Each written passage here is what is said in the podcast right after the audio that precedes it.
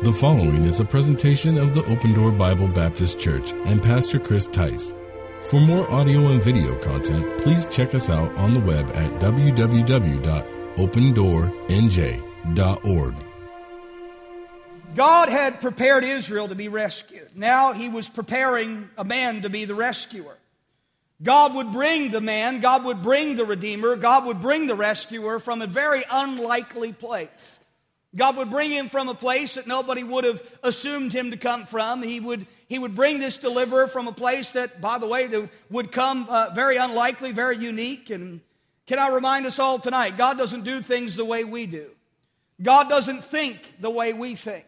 God doesn't plan out things the way we plan out things. God uh, knows what's best. God understands. He has an understanding before. He knows all things, and He has a plan that's already set in motion. You understand that God's plan has already been set in motion. It was already set in motion before uh, these, uh, these two parents came together, before Moses was even born. God had a plan, God had a purpose uh, for these things. As we understand, as we look in the New Testament, the New Testament preachers, when they opened up the Old Testament because they didn't have a New Testament, the Bible says that whenever they opened the Old Testament, they preached Jesus from the Old Testament. The interesting is you cannot uh, go into the Old Testament not find Jesus, that Jesus is there, that uh, there's, a, there's a type of Christ, that there's a, a, direction that's being pointed to, there's a, there's a prophecy about, or there's a place where we find the Lord Jesus Christ and, and uh, where this is. You cannot look at the life of Moses and not see the life of Christ. They're so uh, there and intertwined because here's the truth tonight Moses was not going to be ultimately the deliverer. The Messiah was going to be the deliverer that was brought through uh, the nation of Israel. God was going to use Moses. God was going to show us through Moses who Jesus was, and God was ultimately going to bring Jesus Christ into the world uh, through uh, the children of Israel. The Israelites were there. They were, uh, they were under slavery. They were under this, uh, under this uh, wrath of, uh, uh, of the Egyptians. And, and boy, uh, the king of Egypt, the Bible says he had made a command in that day that all the male babies would be thrown into the river, that they would be disposed of, that they would be killed. We saw last week there was two uh, midwives who were employed by uh, the Egyptians, and when he gave that command that they kill those babies, the Bible says that they, they believed God, they, they listened to God, they heard God, they obeyed God rather than the king. They took that position. They believed that God's word was more important uh, than uh, the political leader of, uh, of their day. And God blessed them for it. The Bible says in, in Exodus 1 that He took care of them for doing that. But when we look at the life of Moses, there's such a uniqueness, and just by way of introduction, I want you to see it with me. Uh, we can look at his birth. When you look at the birth of Moses, Moses was born, he was born under hostile power, he was born under a hostile king, just like the Lord Jesus Christ was. We look at his nationality, he was an Israelite of his nationality, being born in a place where, uh, if you would, they were under, again, under this heathen rule, this heathen king. Uh, and, and we know the Lord Jesus Christ, as far as humanity is concerned, he was a Jew. He was born an Israelite. We look at his infancy. His infancy was endangered because of the heathen king. Boy, we remember when Jesus was born, didn't Herod try to uh, kill all those babies? And he, he set the decree in and he tried to dispose of, he tried to get rid of, if you would, this Redeemer. He tried to get rid of this king. I'm not going to have this king take my throne. I'm not going to have this king uh, rule over me. And we see uh, he's endangered even in his infancy. We see the way that he was born and the time that he was born in, and we see the danger that surrounded his birth. But we see God's protection and God's deliverance and God's hand on that child, don't we? Because even as uh, that, that child was born, uh, born in a manger, in an unlikely place, and, and delivered in an unlikely way, and protected in an amazing, miraculous way, we understand that God, even in adverse times, even in difficult times, God's plan goes forward, and God protects uh, His children. We see God's love and His infancy. We see His adoption. He became, the Bible says in uh, Exodus 2, He became uh, this Pharaoh's daughter, he became her son, the Bible says. In other words, here there was no earthly father in this adoption. There was only a mother uh, who was going to, if you would, raise the child. Pharaoh's daughter was there and he became her son. We see that in uh, the life of the Lord Jesus Christ, as he had no human father, but he had a mother that God used, a godly mother that God used. And boy, we see the godly mother that Moses had. He became her son. We see his childhood in his childhood. He, we find him here in Egypt in Matthew 2.13. We see the Lord Jesus Christ uh, being called uh, from Bethlehem to Egypt. And there he was. He was hid in Egypt. He was hid for a period of time from the king. They told him to go down into Egypt and hide there. We see uh, uh, Moses being hid in Egypt. We see uh, his compassion uh, for Israel. In verse number 11, we see how he, he loved his brothers, uh, he loved his brethren, he loved uh, those that were of his family, if you would. And we, don't we see Jesus' love for the Jews? His compassion on them his love for them. We see that in, in the life of Moses as well as he looked on his brothers and he was hurt. He was moved, the Bible says, verse 11, with compassion on them. Not only do we see his compassion, but we also see his re- rejection by Israel. As we look at uh, verse number 14 of the chapters, he went to help the Israelites. He came to help them, and they said, Who made you the king? Who made you our king? You're not going to rule over us. You're not our pre- prince. You're not our king. And they rejected him and they pushed him aside and they didn't, they didn't want to believe that he was, if you would, a savior, a redeemer, or uh, that was God's purpose for his life. And we see his understanding that he was on a mission. The Bible says in verse number 11 that he knew, he had an understanding. In verse 10, that he had an understanding of who he was, that where he came from, and that he had a purpose for being. Early on in his life, he understood as Jesus did. He said, Hey, to his mother, he said, Wish ye not that I must be about my father's business.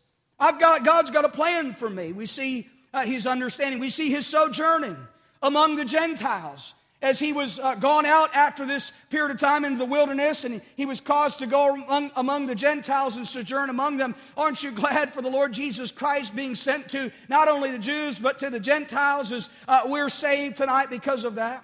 We see his seclusion for a season as Moses goes out into the wilderness, and we also see his shepherding as God gave him this position. There's no doubt uh, in my mind, there's no doubt uh, in Scripture that we see uh, Moses as being a type of the Lord Jesus Christ. Now, a lot of times we look at that and we say, well, that's great. We, we understand that Moses was a type of the Lord Jesus Christ. We understand that Moses' life, if you was a parallel in Scripture to reveal to us. Not that Moses was going to be ultimately, again, the Redeemer. Moses was not the Messiah. Moses was not the Savior, but he typified, he was pointing to, he was a picture of. And Sometimes we look at somebody like Moses, we say, Well, I'm never, God doesn't have a plan for me like that. God doesn't have a purpose for me like that. Moses was special, Moses was unique. But can I remind us all tonight that as Colossians chapter 3 and verse number 3 tells us, we're hid in the Lord Jesus Christ that we are supposed to, uh, for ye are dead and your life is hid with Christ in God. The Bible says in Colossians 3 3. Uh, what is it that that's supposed to mean? It means that our life is hid in the Lord Jesus Christ. It's not our life that should be seen, but the life of Christ. Are you with me? So, when it comes to us as Christians, as much as we look at Moses and say we understand his purpose in life was to typify Christ and to be a rescuer, to be a redeemer, uh, what does it have to do with me? The truth is tonight, every child of God should be a picture of Christ to the world that we live in. The Lord Jesus Christ is in us. And the truth is tonight, if Christ is in us, he cannot be hid. He cannot be hid. If he's in us, you can't keep him inside for very long. You can't keep it, uh, you can't keep a lid on that. If he's in you, what's in you is going to come out. Boy, you can't hide the Lord Jesus Christ and his work uh, in a life. And by the way, who would want to hide it? Jesus said, a city that's set up on a hill cannot be hid.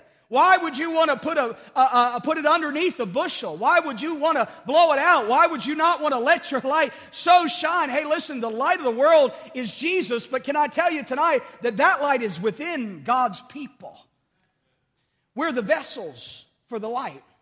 We're the ones He wants to use. He has a purpose for us. And again, I don't want you to miss this because I think a lot of times we look at Scripture and say, oh, that's great. That's how God used Moses. What does that have to do with me? Do you believe that God has a purpose for you tonight? That God has a purpose for which He created you, that God has a plan for your life, that God wants to use you to His honor and to His glory. Sometimes, like Moses, we can be reminded tonight as Moses was not the Messiah, as Moses was not the Redeemer. We're not the Messiah, we're not the Redeemer. Boy, if we examine the life of Moses long enough, we're going to find sin, aren't we? We're going to find flaws, aren't we? We're going to find ways, just as many ways, if not more ways, that he was not like Jesus. as much as he was like Jesus. Boy, if you examine me tonight, examine yourselves tonight, there's a lot of things about us that are not like Christ. Jesus was sinless, he was perfect. We're to be like Christ, but uh, uh, don't we battle with those things within us that are not like Christ?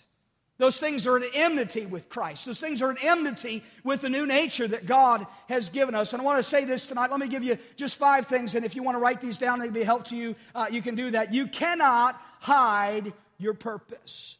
If you look at Exodus chapter 2 and verse number 3, the Bible says, And when she could not longer hide him, there was a period of time where sometimes in our lives that the will of God, that if you would, the work that God is doing is not seen on the outside. There's a period of time, the Bible says, uh, that God takes pleasure in concealing a matter, that God sometimes takes pleasure in hiding a thing. That sometimes in our lives, there's a period of time that we go through where we don't really understand what's going on. We don't really see the purpose. We don't really get the big picture, if you would.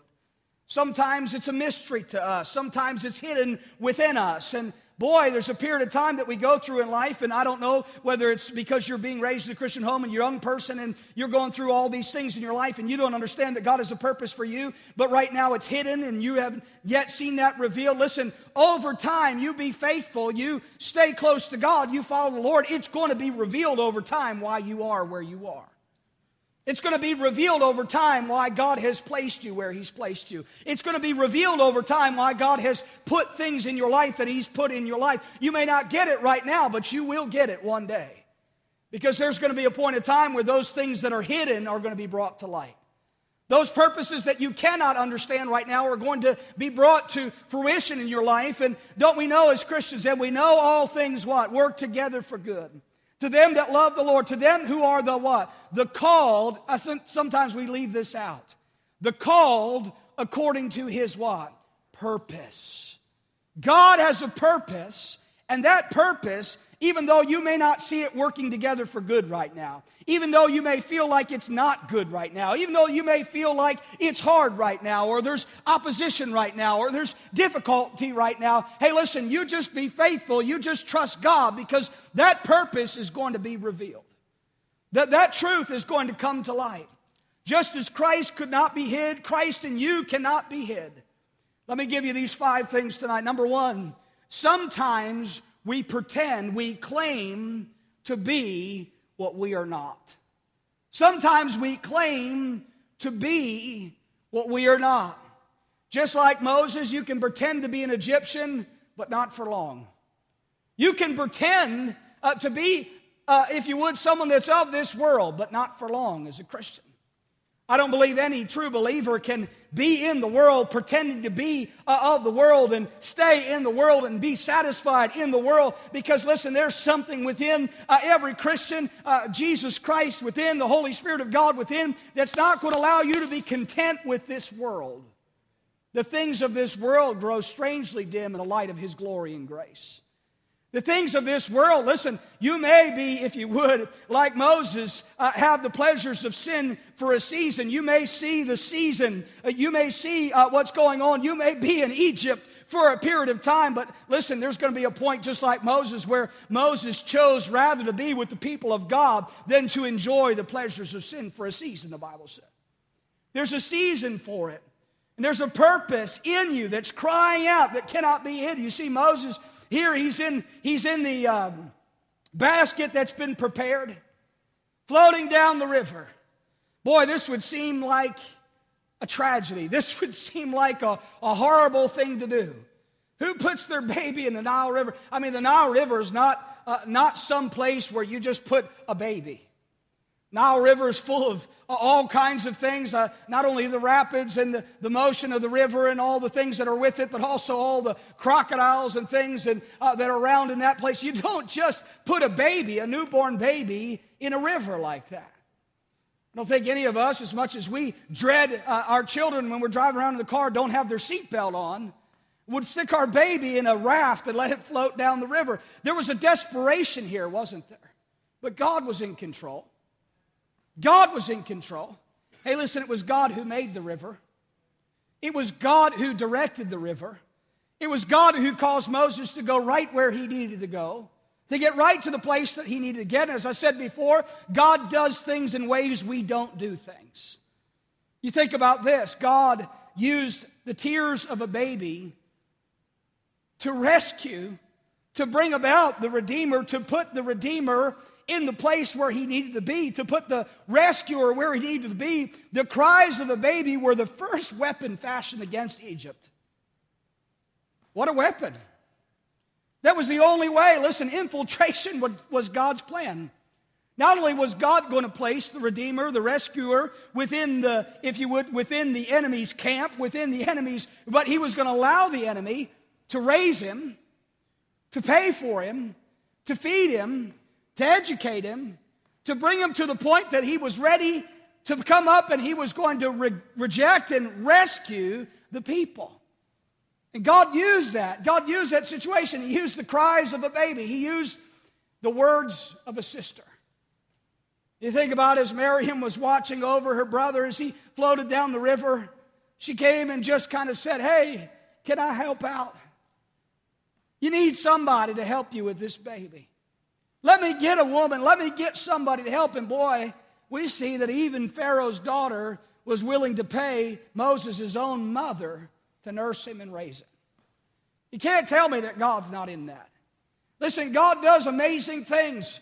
And sometimes in the process, when God is bringing, bo- bringing forth His purposes and revealing these things, strange things happen. But you can't pretend to be what you're not. Moses was there, he was in Egypt, he was adopted by Pharaoh's daughter, but it didn't take long. In verse number 11, the Bible tells us, and it came to pass in those days when Moses was grown, that he went out unto his brethren, and he looked on their burdens. The Bible says in the end of the verse that there was one of his brethren. Again and again, the Bible tells us that Moses had an understanding that where he was was not who he was. That where he was was not who he was. We have to be careful as Christians that we don't allow where we are to define who we are. Because we are in the midst, if you would, of the world that we live in, and we're not, we're in this world, but we're not of this world, if you would. And there's a danger uh, in us allowing where we are to dictate and define who we are. And we're different, aren't we? Been called out. We've been set aside. It's not important that why, as we are as God's church, the Bible says we're a called out assembly. A group of people that have been called out. That's why we come together. We come together because we've been called out, because there's strength in the numbers, and God knows we need one another. And God knows that we need the fellowship, and God knows that we need the preaching, and God knows that we need the worship, and we need to get together because if not, sometimes if we stay away before long, we're going to allow the world that we're living in to find who we are. God said here, hey, listen, I'm not going to let where you are, Moses, define who you are. And sometimes we claim to be what we are not. Number two, sometimes we confuse our burdens for our purpose. Sometimes we confuse our burdens for our purpose. Look at verse number 11. It came to pass in those days when Moses was grown that he went out unto his brethren and looked on their burdens. He looked on their burdens and he got confused. He thought that the burden that he got was the purpose that God had. Can I say this to you tonight that we all know, knowing the story of Moses, that it was not God's purpose for Moses to take the Egyptians out by killing them one at a time. That was not God's purpose for Moses' life. Listen, what did Moses do? He saw one of his brethren that was literally being beat to death. The intention of the Egyptians to kill this Jew. He's beating this man to death, and Moses is moved. He gets burdened. He steps in, but notice what he did before. He looked both ways. He wanted to make sure nobody was looking. He was at this point willing to defend his brother as long as nobody was watching. He was willing to stand with his brothers and sisters as long as nobody noticed as long as it didn't cost him anything, as long as it was going to put him in a precarious position. Sometimes, if we're not careful, we're the same way. We're willing to serve God as long as nobody's looking, if you would. As long as it doesn't cost us anything, as long as we're not being observed by the world that we live in or being ridiculed or, or being put into that same position. See, there was a time that Moses said he chose to be with the people of God, he chose to be identified with them. At this point, he was burdened, but he had not yet got to the point of his purpose, had he? God's purpose for him was not for him to take out the Egyptians one at a time. And by the way, sometimes we do that same thing. We confuse our burdens for our purpose. Sometimes you get burdened about something, just like I do. How about you? And I can get a burden, you can get a burden. We can see something that's happening that maybe shouldn't be happening. We can get distracted, if you would, from what God's calling is in our life and the purpose for which He's created us. And it's a sad thing sometimes when we uh, take a lower or lesser purpose than God's. Or when we take God's will into our own hands. We think we're going to do it, we're going to accomplish it. Moses had something to learn, didn't he? And that brings us to point number three. Sometimes we consider our failures to be accidents instead of God's preparations. Sometimes we consider our failures to be accidents instead of God's preparations. You know, anybody ever fail in here? Anybody ever make a mistake? Anybody ever get confused about what your purpose is and you act on or you say or you move forward with and you think, boy, I'm going to do this and I'm really going to do this and I don't think God makes any accidents. I think sometimes we get confused, we get burdened about things, and we think that's what we're supposed to do. We make commitments, we make vows, we, we put ourselves in position to say, This is what I'm going to do with my life.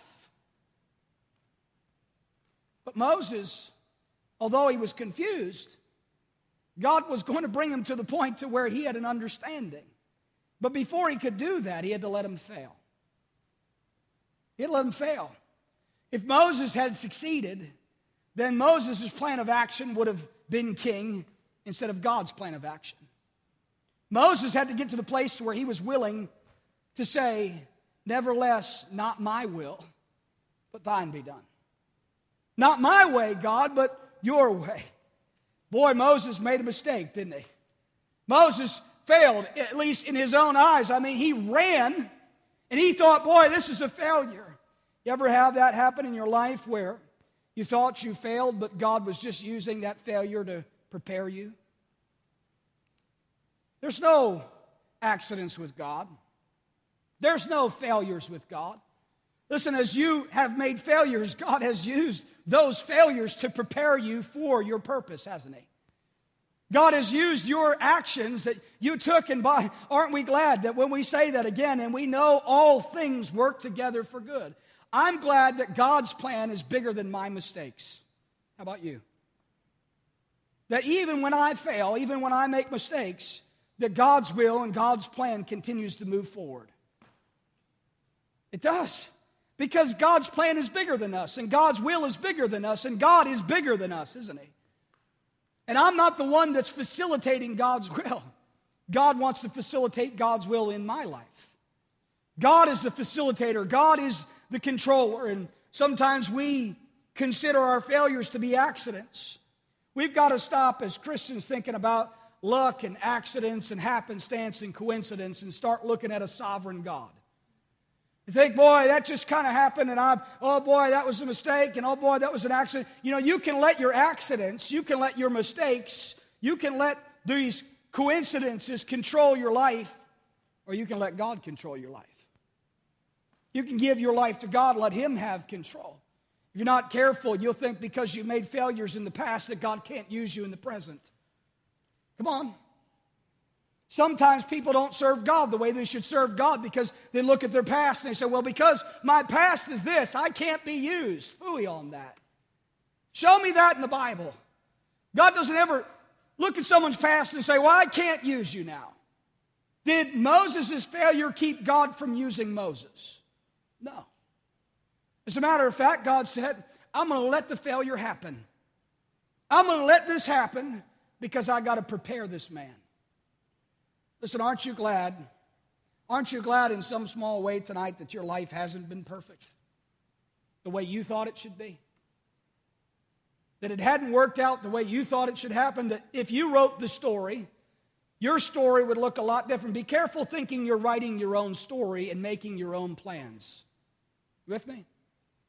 A lot of people like to talk about how they're so good at making plans. Be careful writing your own story and making your own plans and not factoring God into those things saying, I'm going to make plans and I'm going to make, I'm going to do this and I'm going to do that. Hey, listen, who's writing the story? You or God? God's writing the story.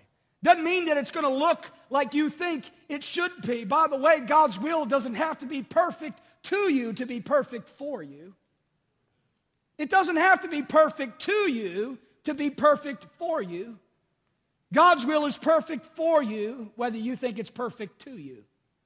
Whether you think, oh, boy, I, I would have done it a different way. How many would have done things differently than God in your life? How many tried to do things differently than God in your life? How many found out that God knows better? He sure does. Boy, you were scared and you ran and you were afraid and you had doubts and you had fears and you made mistakes and you had actions, but God can take all the broken pieces and make it a perfect harmony. He can make it a perfect preparation in our lives. God was about to prepare a man in the backside of the wilderness, and he would never got to wilderness if he wouldn't have been afraid and ran out there. He thought, boy, I'm a failure. Boy, I've, I've messed up. Boy, I'm never going to be able to be used. But God was working still, wasn't he? Sometimes we consider our failures to be accidents instead of God's preparations. Number four, Sometimes we get content with lesser purposes. Sometimes we get content with lesser purposes. Look at verse number 21. The Bible says, And Moses was content to dwell with the man, and he gave Moses to Zipporah, his daughter. Moses got out to the wilderness, and you know what he thought? I guess God's plan for my life is to be a shepherd. He put down roots. He got married. He had children. There he is out in the middle of the wilderness and thinking, I was born in Egypt. I was raised by the Egyptians. I was educated in Pharaoh's palace. And God's plan for my life all this long was that I would be a shepherd. Come on, are you with me? Sometimes we get content with lesser purposes.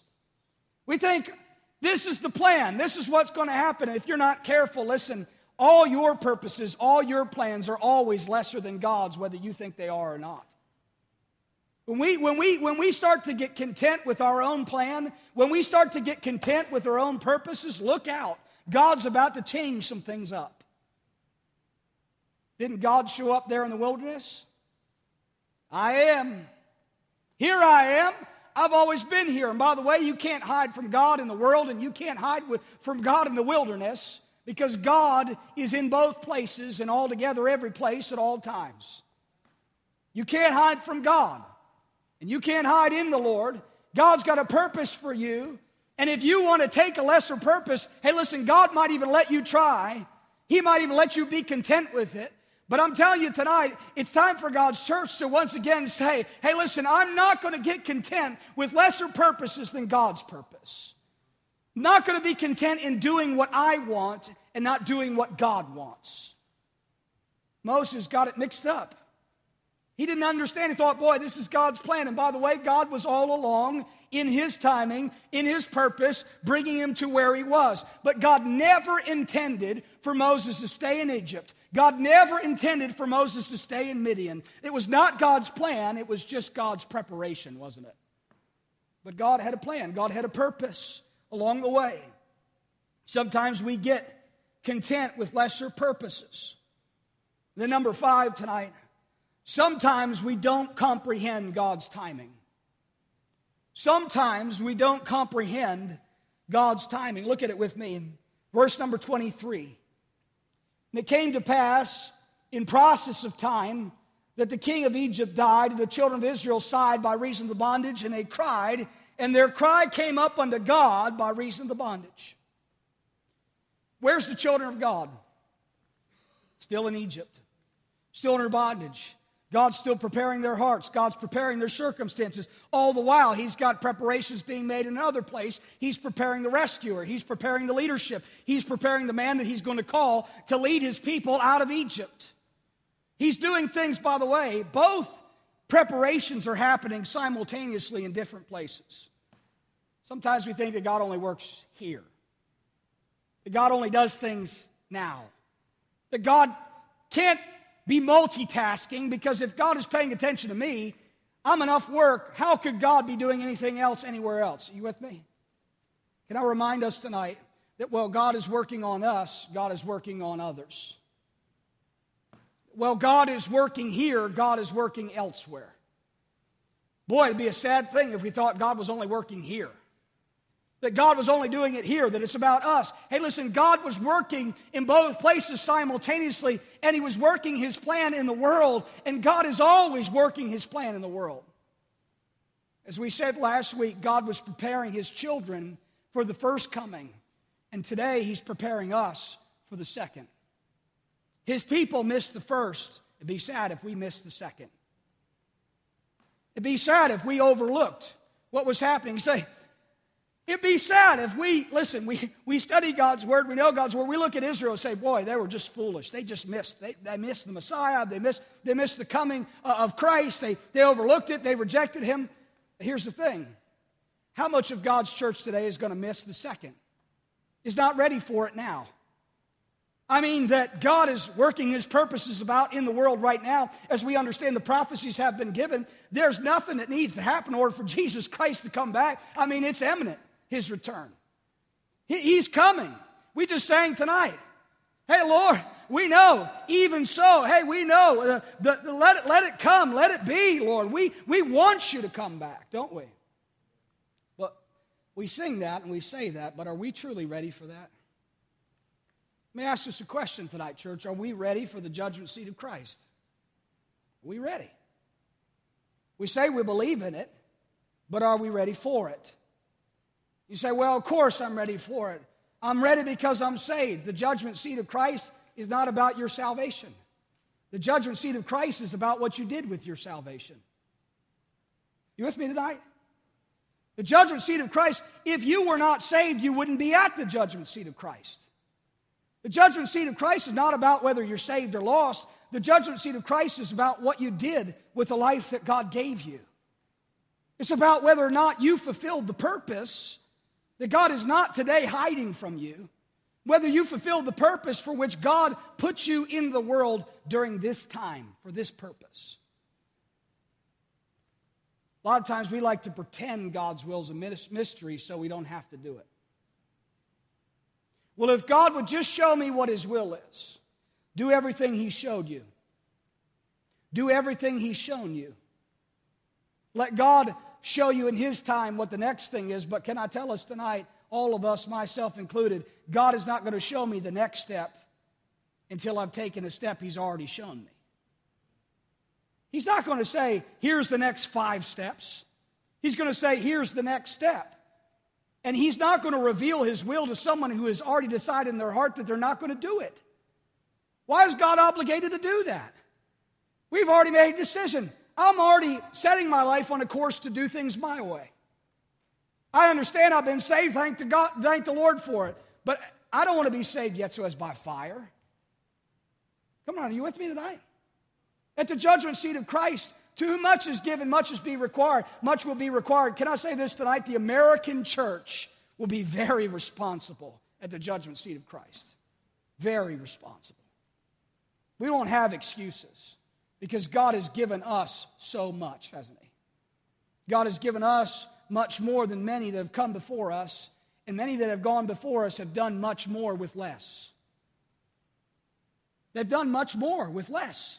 They had less resources, they had less freedom, they had less money, they had less talent. They had less this and less that, and we're all the while making excuses why God has blessed us, why we are reaping from the faith of the, the, those have gone before us, who will reap from our lack of faith? Who will reap from our lack of obedience? It's going to be a sad day for God's church. You say God's not in control. Yes, He's in control. But I'm telling us tonight, hey, listen, don't we need to obey Him? Don't we need to listen to His voice? And don't we need to follow His plan? Sometimes we just don't comprehend God's timing. At best, we're impatient. We want God to work like a microwave. We want it now, we want it ready, and we want it how we want it. Come on, God doesn't work at Burger King. It's not your way. It's not your way. God, God's not there to do our bidding. We're there to do His. We're here to do His bidding. A lot of times we're telling God, God do this and God do that and God bless this and God bless that and God bless this plan and God bless that plan. What about you doing God's will and then knowing that you're going to have God's blessing? The truth is, is all of us know if we obey God's word, we're going to have God's blessing. That's God's obligation to us. It's His promise to us. But we're trying to say, God, I want to do things outside of your word, but I still, I still want to have your blessing. It doesn't work like that. It doesn't work like that. You don't step outside of God's word and then ask God to bless it. You go inside of God's word and know He's going to bless it. We need that tonight. Sometimes we pretend to be what we're not. We claim to be what we're not. Sometimes we confuse our burdens for our purpose. Sometimes we consider our failures to be accidents instead of God's preparations. Sometimes we get content with lesser purposes, and sometimes we don't comprehend God's timing. It's sad sometimes when God's word's so clear, but our ears are so plugged. You know, and a lot of Christians do it on purpose. They know they're turning it off. They know they're turning a deaf ear because they want their way so bad they're willing to turn a deaf ear to God. There's a period of time in the nation of Israel's history where God didn't speak. And I believe during that period of time they wouldn't have listened anyway. God showed up and they weren't listening.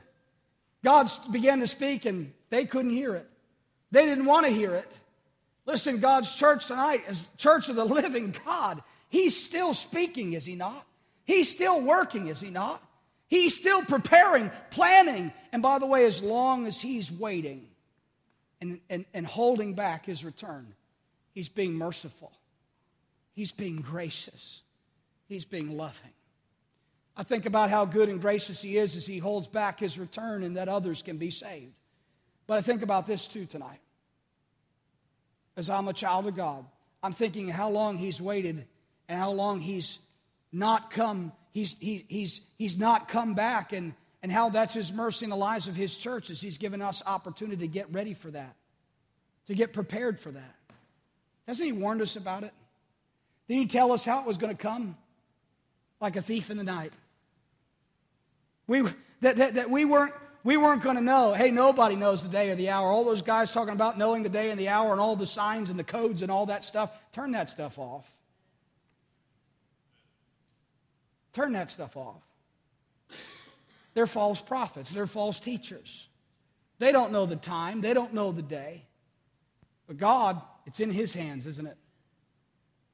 But He's given us what we're to do until He comes, right? Occupy until I come. That doesn't mean sit and wait. That means get ready.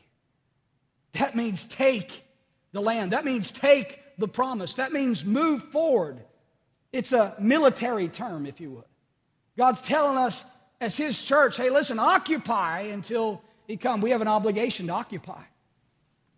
We have an ob- obligation to preach the word. We have an obligation to be witnesses. Listen, don't we know the purpose that God has left us here for? Honestly, tonight in your heart, are you fulfilling that purpose? Are you busy with lesser purposes? You're busy with lesser plans. You can't hide God's purpose. If God has used this ministry in any way to be a blessing to you, please take a moment to send us an email to info at opendoornj.org. Also, if you would like to support this ministry financially, you can do so online at opendoornj.org. Thanks for tuning in.